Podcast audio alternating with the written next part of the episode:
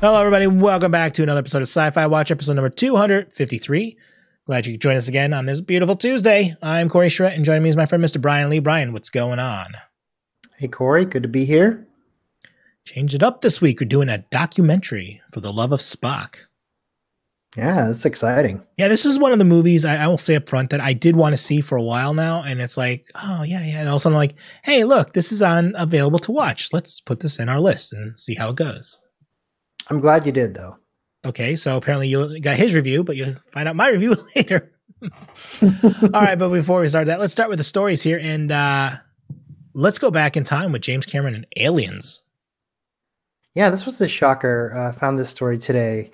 Uh, apparently, uh, James Cameron is trying to revive Neil Blomkamp's Alien sequel.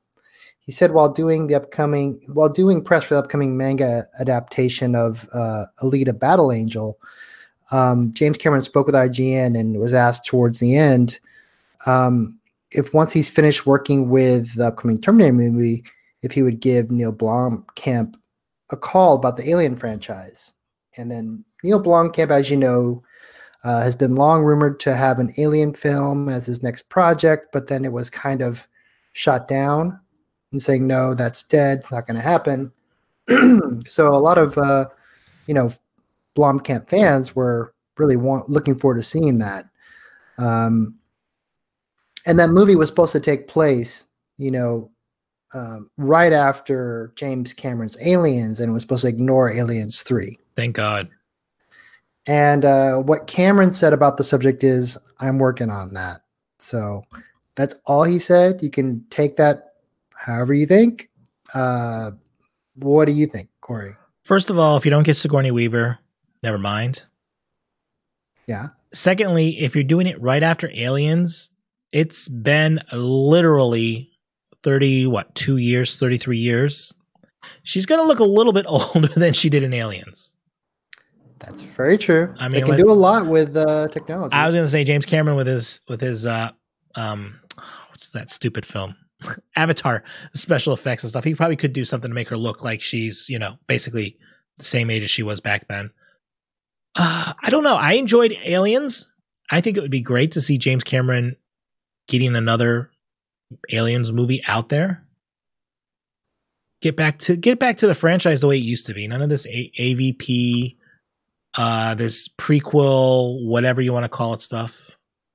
Yeah, yeah. I mean, because Sigourney Weaver made the Alien series. Yeah, pretty much. Agreed. If it wasn't for her, there would be no no series. Right. To totally dismiss her and all these prequels and stuff like this, it doesn't have the same charm, the same feel. So to see Sigourney Weaver in another Aliens film is exciting to me. It is, but I'm not as excited as I think I should be. And I think part of it is this is my theory anyway. Uh, Sigourney Weaver has been working with James Cameron in Avatar, mm-hmm. the sequels. So they've probably been talking a lot about it. And like you said, you mentioned Avatar having all that technology and ability to make people photorealistic. To make her look like she did back then, I think would blow people away. Well, we I mean let's let's talk about uh, Guardians of the Galaxy Volume Two with um, Kurt Russell. Yeah, that was really good. I mean, they did it in Tron too, but it wasn't as good. But they got better what they did Galaxy Galaxy uh, Volume Two. That looked like you know Kurt Russell from the 80s. That was mm-hmm. spot pretty much spot on. I mean, you can see a little bit. I think now with the technology, they probably could make Sigourney Weaver look like she's in her 30s again. And see, uh, James Cameron loves that kind of stuff. He geeks out on that kind of stuff. Mm-hmm. So, well, they, it took him 10 years to make um, Avatar because the tech he hadn't had invented the technology yet to do what he wanted to do. Exactly. So he's got the geeky tech side of him in that, and I could see it going on. And if James Cameron's behind it, it could be amazing. Because uh, uh, to me, Aliens is the best movie, and of course, that's the James Cameron movie in the in the franchise. Mm-hmm. Yeah. So yeah, that'd be kind of good to see. So speaking of James Cameron and sequels, there's my segue. Of course, he's working on the sixth Terminator film, which is actually the sequel to the second Terminator film, because the other ones don't exist, which I agree. Uh, because one and two are James Cameron films, and of course, he wants to continue with that. Uh, he was making sharing a little bit of tidbits while he was doing the publicity rounds for Alita Battle Angel. Surprise, surprise. And right now, the tentative title for six is called Terminator Dark Fate. Of course, that's not the that could not be the official title. It could change from now to then, but that's what they're going with as of right now. And they're also talking about Arnold being, you know, he's of course a Terminator again, but he, according to this, he says, quote, Arnold's back and he's bad. He's a different Terminator than you've seen before. I mean, literally, he's a different ch- chassis number, but he also has a very different guy than the one you've seen before. So we're not going back to the hasta la vista baby type of Terminator. And I don't think we're going to go back to the the killing machine from the first one. I think we're going to get something even darker. So he's basically one of the Terminators that was shelved or something, and they found him. Well, maybe. yeah. Well, they were saying it could be something like the uh, the technology from the T T one thousand. I mean, because the first one was the T eight hundred, and then it was the T one thousand in the second movie. So it could be like a T two thousand, or oh, I don't know. They put, could throw a number in there. Because you got to remember, the Terminators are the bad guys. You know, I mean, the ones right. ones programmed from two forward were reprogrammed by humans. Da da da da. So I think it'd be kind of cool to make Arnold a bad guy again. But I mean, I kind of liked the Arnold that knew Sarah Connor and knew uh, Edward Furlong. You know. Yeah, but you got, you got to remember though when you go, I, even though I don't like to acknowledge him, you go to three, it's a different Terminator. He doesn't have all those little idiosyncrasies the second one had. You know, they okay. have to relearn it. But on the other side of the coin, what if she sees the Terminator and she's excited to see him, and also he starts shooting at her? Because you remember the second, you remember the second one, she was freaked out about it, and then all of a sudden he's like, he's a good guy. Okay, cool. So the third one comes around like, oh, there's the Terminator again. Hey, he's here to help me. All of a sudden, uh, uh, no. Yeah. I don't know. I mean, the fact that James Cameron and Linda Hamilton are back to do this, I'm super excited.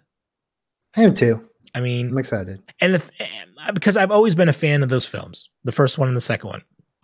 And when I found out a couple years ago, James Cameron was getting the rights reverted back to him, I'm like, yeah, go back, go back and do what the movie you should have done. Right. He's like, forget about all these reboots and stuff. I have the real reboot. well, that that was the thing too. And I remember when I watched the first one back back in 1980, whatever I watched. It was after it came out in the theaters, and I remember watching the scenes from the future. And I'm like, oh, those robots are really cool. I can't wait to see the future. And then we get to two, and I'm like, oh boy, I can't wait to see the future. And three, I say the same thing. And then we get to four, and I'm like, oh, this really sucks. What took this long to get to this crap? I don't want to see the future now. No, no, I don't. I wanted to see James Cameron 1984 version of the future, not not this crappy fourth film with Christian Bale in it. Future. Oh yeah, that was terrible. That was horrible. Yeah, I've seen them all, and yeah, that that was horrible. Um, November first, this comes out, and I want to see it that weekend if possible.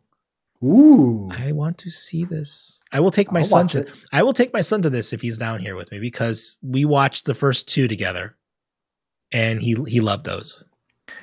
But I mean, not to not on a tangent, but it seems like this is a, a common thing that's happening now in Hollywood. You had Halloween that had Halloween one, Halloween two, Halloween blah blah blah, and then this reboot is like, oh, this happens right after Halloween one. Now we get to Terminator doing the same thing. But here's with here's the difference with Terminator. It's James Cameron coming back. It's not just, hey, we got an actor from this film that has been around hasn't been on for 20 years. It's James Cameron going back to do something he created. He created the Terminator series. I understand, but I'm just saying it's it's common thread here. Yeah, but this is licensing too. This he's got it licensed back to him. It's not just like it's not just uh, whatever company made it goes, hey, let's make another one. But yeah. the thing is, though, it's true. It's true that they're doing this. But personally, I prefer to have the true sequels that we we wanted years ago. We want we want them now. Yeah, I wanted Linda Hamilton in Terminator Three. Didn't get that. It didn't happen. I wanted James Cameron to do Terminator 3, but he, he was doing something with a makeup artist on Titanic, and that screwed up the whole thing. I always say that. I was I blame Ti- his fault. I blame Titanic for no Terminator 3. Yeah. I will always say that. So even though that made like a billion dollars and it's like what the second highest grossing film behind. I think he made the right choice financially. Financial. Well, J- here's the thing with James Cameron. Let's say this too. Has James Cameron ever had a, an actual bomb? The TV show he made, I guess. Was he executive producer? was he actually like involved. I don't remember. Do that remember? Dark Angel you're talking about? Was yeah. that- I don't honestly I don't know. I'm gonna actually have to look that up. But think of the movies he's done. I mean I I mean have to go back. It'd probably be something really early on. you'd, you'd have to go I'm, okay, I'm looking up right now and see what, what what James Cameron did. It was created by James Cameron.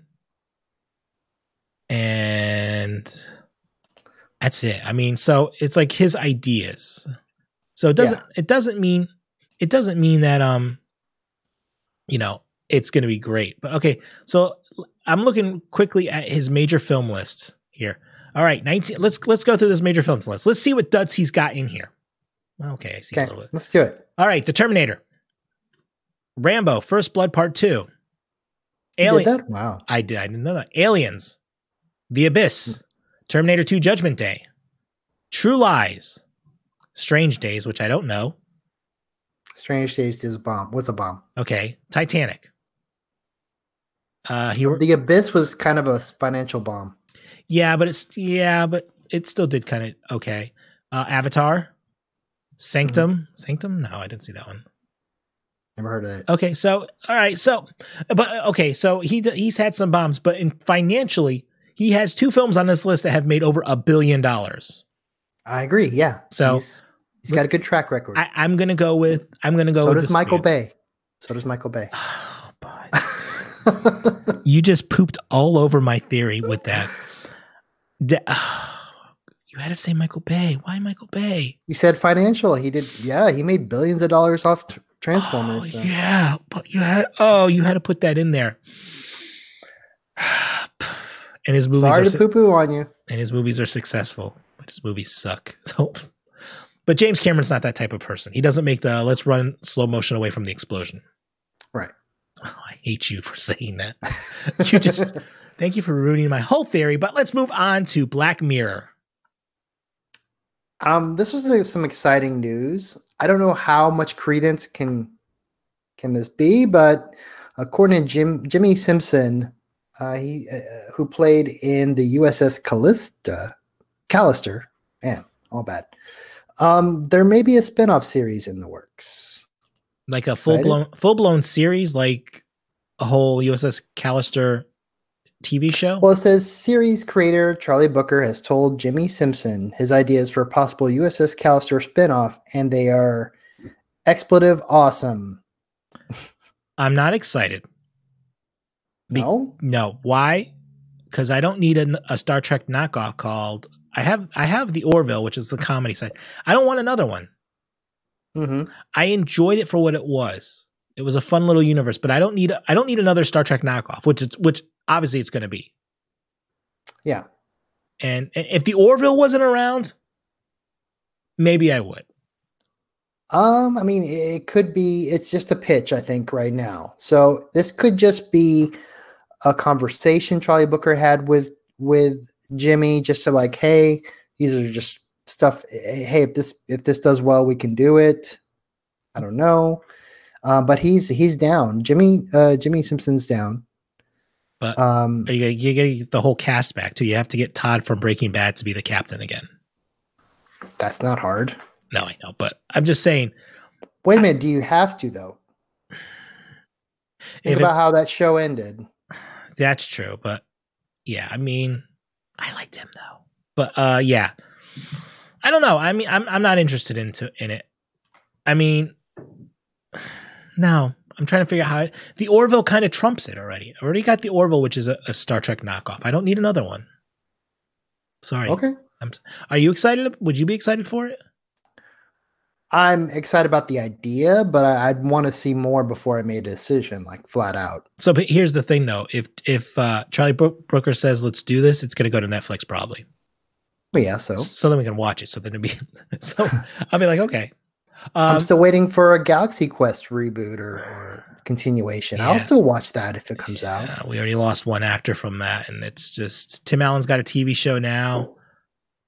I don't know. It just I would love that. That's what I would love. I would love a TV show of Galaxy Quest. Sam Rockwell's still alive. alive Sigourney Weaver's still alive. They're all alive but one. Yeah. I would love that. That but to me, that wasn't so much a parody or a knockoff of Star Trek. It was an homage. You knew they were talking about Star Trek, but it didn't look like Star Trek to me. Okay. It didn't feel like Star Trek. I don't know. Maybe well, maybe because when it came out, it was like the late '90s. I don't know. Hmm. I don't know. I got the Orville, so I mean, th- to me, th- if you look at USS Callister, it kind of reminded me of the the look. Kind of reminded me of the Orville.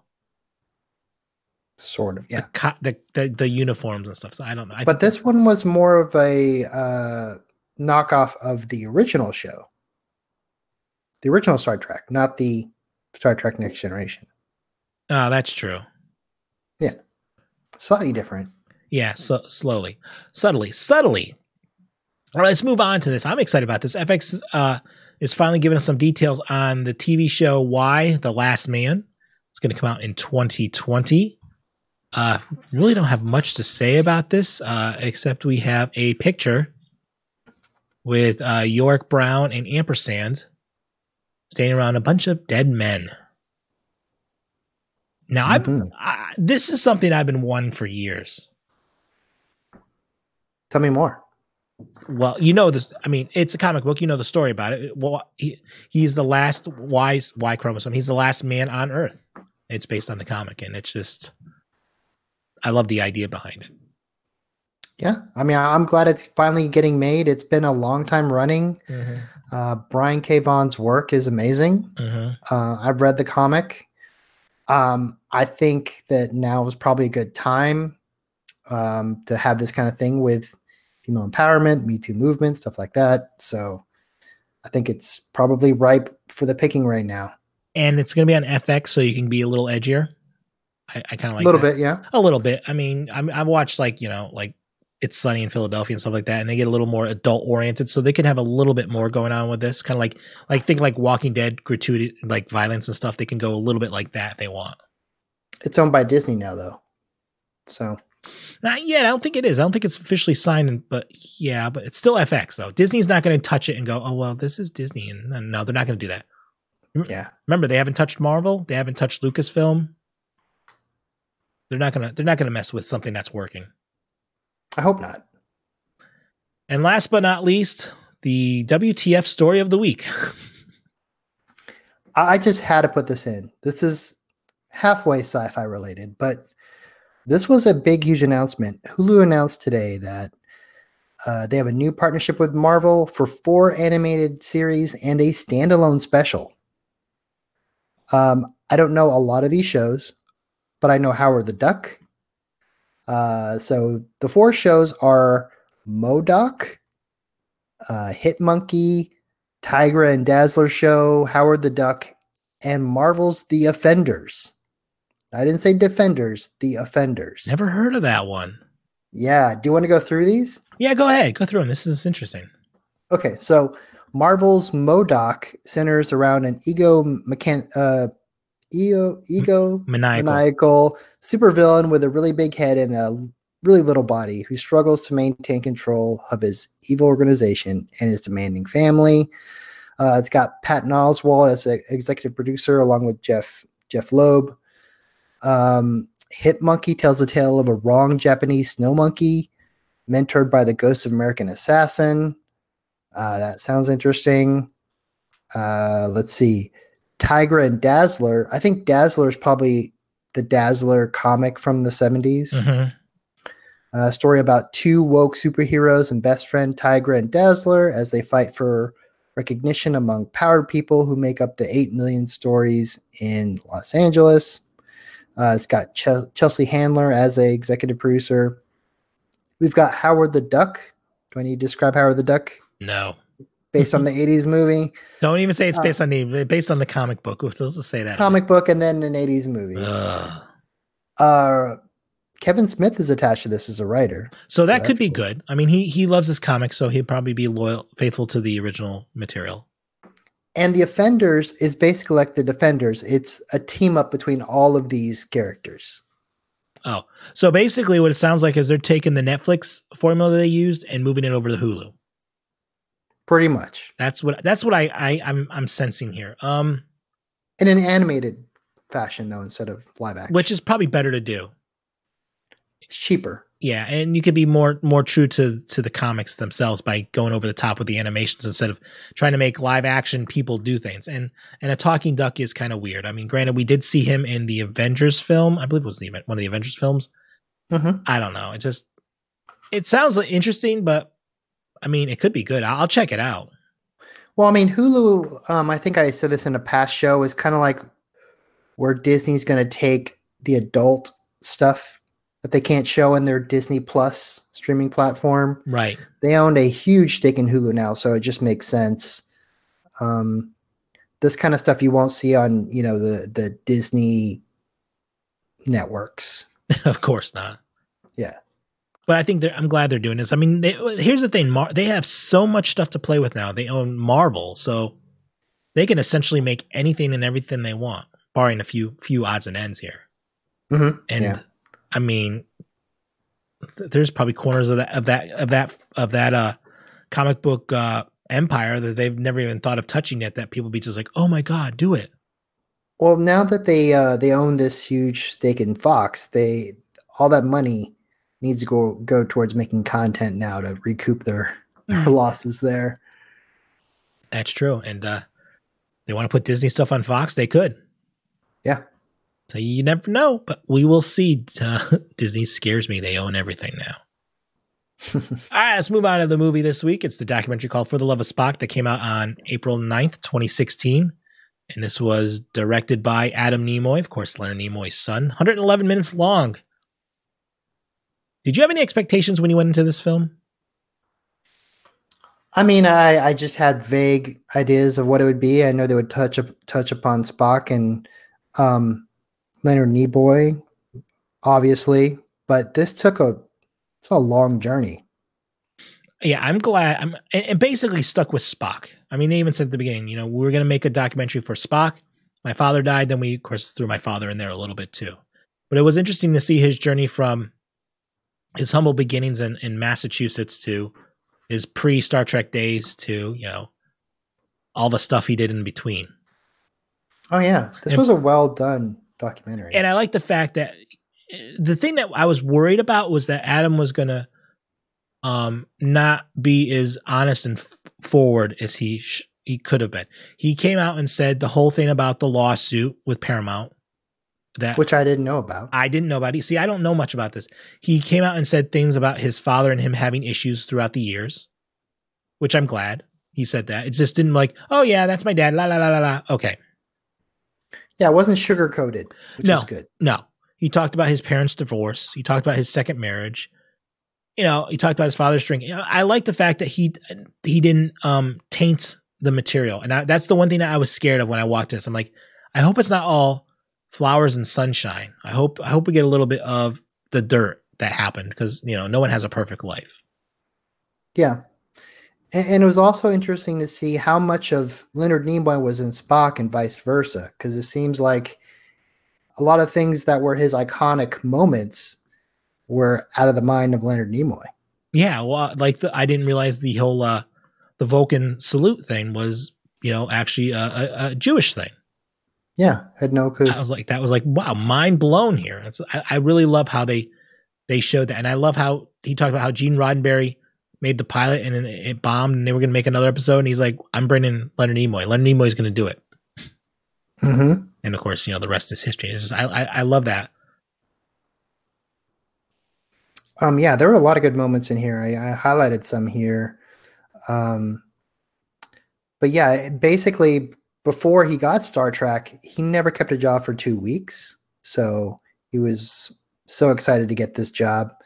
Um, the thing about when he was first put in the makeup chair for Spock, and they showed that um, his hair was different, his ears, they had a problem with his ears, you know, all that different Mhm. stuff behind the scenes. I like I like the fact that he even said that they were uh he took any job that paid money because you know he didn't know how long this ride would last and he saw people that were making money and spending it just as quick and then they were broke trying to you know get to their next job just to get a few dollars in their pocket Oh yeah, he did not shy on the paid endorsements. No. Man. he hoarded himself out and i was like okay well he was honest about it though too Yeah. Well, I mean, that's the that is the life of of an actor. You have you don't know when your next paycheck's going to happen. So you got to save, save, save. And especially Yeah. back in back in the day too. You didn't you didn't get like syndication rights or any of that stuff. It was you did your episode, here's your money, and we'll see you next week. Yeah, and I had no idea about the the lawsuit that he had with Paramount and them using his likeness and you know not pay, reimbursing him. That's just wrong. Yeah, that was that was interesting. I mean, because all I know is Star Trek: The Motion Picture came out. I didn't realize there was issues, and the fact that he's like, I'm not doing any. I don't want to see a script until they they settle this. And the fact that the Paramount's like, we need Spock in this film. We're gonna we're gonna settle this lawsuit right now, and here you go. Here here's your money, and here's a script. Yeah. Um, it was also also interesting seeing the the trials and tribulations they had to get this show in front of an audience because of you know they had negative connotations to his ears, looking like a devil. Uh, this was a Bible Belt, so they wanted to like make his ears less pointy. Mm-hmm. Um, you know his his first review of the show you know they they said it was boring and confusing and a, a trudge to watch you know and then they talked about the other stuff like the conventions the first time we went to a convention in, in 74 or 73 how how huge it was it was like triple Yeah, they were expecting what like 500. They got like 1500, something like that. It was just mind blowing. Yeah. Um, I love the one time where he was on stage somewhere and he was talking about he read from he read a review from like Star Trek when it first started, how it sucked, how how William Shatner was like like stone cold and stuff like that. it's like, and everyone's laughing like, really, William Shatner, Captain Kirk? No. yeah yeah there are a lot of good stuff in here um a lot of good interviews too uh jj abrams nicholas meyer who was a writer and director for the the movies hmm um yeah good stuff Yeah, I mean, that's the and that was the one thing. What scares me about some documentaries is who are you going to interview? Who do you get to interview? I want people that I know or name recognition or you have some street cred behind you. And the names they got were huge names. I mean, they got people that were in the in the in the motion the the reboot motion pictures. They got J.J. Abrams.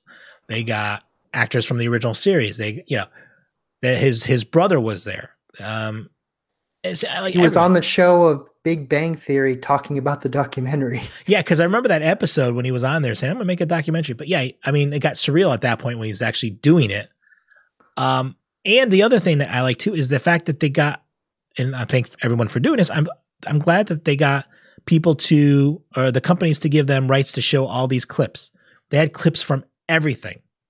oh Yeah. yeah I mean, we had the original show. We had the all the movies that he was in. We had like Mission Impossible. Everything you could imagine. They had they had clips for it, and I was like, yes, spot on. I love that. Yeah, they did it right i mean i think um having adam be his son probably didn't hurt things you know Yeah, I think that I think that was part of the clout too. It's like, hi, I'm I'm Adam Nimoy. Oh, sure, yeah, okay, come on, let's talk. yeah it was interesting Yeah, it was uh it was uh really good. I I mean, I was just like I was just impressed. I got sucked into it right away. Yeah, and I didn't know the controversy that happened with his his him being a director. Um, you know, he basically what he directed three and four, or was it only four? He directed 3 and 4. 3 was his his directorial debut. Right, and then four, they said you could do whatever you want, and of course he had to put the whales in there. and I love that they were talking to uh, the woman that played the, the main lead in that one. How they were at his house and he was playing the whale songs on the records. I mean, he was really Uh-huh. getting into it. That's how deep into this project he was, you know, dedicated that he actually got to that point. And I didn't know he did Three Men and a Baby. I love that movie when yes, it came out. I do remember when he. I remember that when they said, it, like, oh yeah, that's right, he did that. Yeah, they talked about his successes, his, his bombs too. Uh, it was just, it was just a great, a great journey. And I think you can enjoy this even if you're not a huge sci-fi fan because it's a good human story. Mhm. The parts I really enjoyed the most were the non Star Trek parts. Because Just his life. Yeah, yeah. Like, okay, what did you do after Star Trek? Okay. Oh, you were doing Fiddler on the Roof? That's awesome. I never knew that. Yeah. You know, I love the fact we got to learn more about Leonard Nimoy, not just Mr. Spock. Well, I mean, the other stuff that I liked, I liked the fan mail sequence where they talked about all the fan mail that he got and he answered everything. And they got delivered to his house by mistake. I love that. People are knocking on his door asking to go inside. Come on. Yeah. Um, but he was always in character, it seemed, when he was on when he was on the show, even Mhm. when he was at home. So I know it was difficult probably for Adam and his sister. But Yeah, I, I think I think it was. But then of course he wasn't home much either. Like they said, he was working long days. He'd come home, he'd read the script, go to bed, go back to work, and then weekends he'd fly out to do some like you know wherever he was going to get paid, and he'd fly back. And he said one time he's like flying back. It's like two in the morning. He'd go back. He'd go right to the studio, crash for a few hours, and they put makeup on him. And a couple hours later, he's he's on set. Yep. This was a fun ride, and I'm so glad that we watched this. oh, one bit of trivia that I found out after watching this. What's that? Um, Adam Nimoy is married to Dax from Star Trek, Deep Space Nine. Hmm, Terry Terry Farrell. Interesting. married last year. keep so. it keep it in the family. Keep it in the family. There you go. Yeah, that's that's kind of interesting. I didn't. He never mentioned that either. Well, this was this came out um before he got married. This This came out in 2017. He got married last year. okay because his second wife, I guess she died. They he never. she passed away. I don't think they ever said explicitly she died, but the way he talked about it, it seemed like she had passed away. I didn't do the research, but he when he said terminal cancer, I Right? He said something assumed. something about he mentioned the 18 months, and I'm like, I think she dies, but he never he never goes there with that. I'm like, okay, that that's fine. We don't, you know, it is what it is. Yeah. Okay, so this came out before his third marriage. That was that was interesting. And I tell you, he looks a lot like his father. Oh yeah, I was he's like, got the nose. oh yeah, he's got yeah, he definitely looks like his father. I think that's it. So okay, how would you rate this this documentary? How would you re- recommend this on scale one to ten for people? I mean, for a sci-fi fan, it's definitely a nine. Mm-hmm. If you're not a sci-fi fan, you may rate it a seven or something like that. Yeah, I th- I think I agree with you. I I like nine, seven for the non sci-fi fans, but I think people should watch it because everyone knows who Leonard Nimoy is. People should watch it just for his the human side of it. hmm It's- Right. It's not just the Star Trek side; it's the human side. Human behind the alien. Definitely, and definitely go check it out, folks. For the love of Spock. All right, Bryan, that's it this week. Where can we find you online? I can find me on Instagram or Twitter. It's Bryan says. And of course, we're at sayitproductions.com slash sci-fi watch. You can catch us there all the time.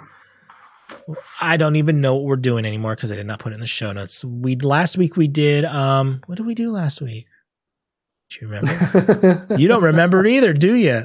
I don't remember. This is so wrong. How we are old. What did we But do? next week we're doing some more shorts. Next week, yeah, we're next week we're doing um sci-fi shorts volume five. So keep watching on the Facebooks and whatnot. Last week we did as I scroll through the website. Last week we did um Beyond? Beyond. We did Beyond, which was a long short. so we did that. And of course on Wednesdays we have well, this Wednesday we're doing Travelers season one. So check that out. And Thursday, of course, we're doing Rick and Morty. So uh check all the stuff we do. We got f- f- three episodes a week here Tuesdays, Wednesdays, and Thursdays. And of course, you can email us, give us comments, questions, complaints, sci fi watcher at sayitproductions.com. Leave us a voicemail at 774 327 2948. 774 327 2948. That's 774 32 Say It. And join us Monday nights live, 8 p.m. Eastern Time, 12 midnight UTC. Head over to sayitproductions.com slash YouTube. Well, my friends, that's it for this week's episode. Until next time, have a good one.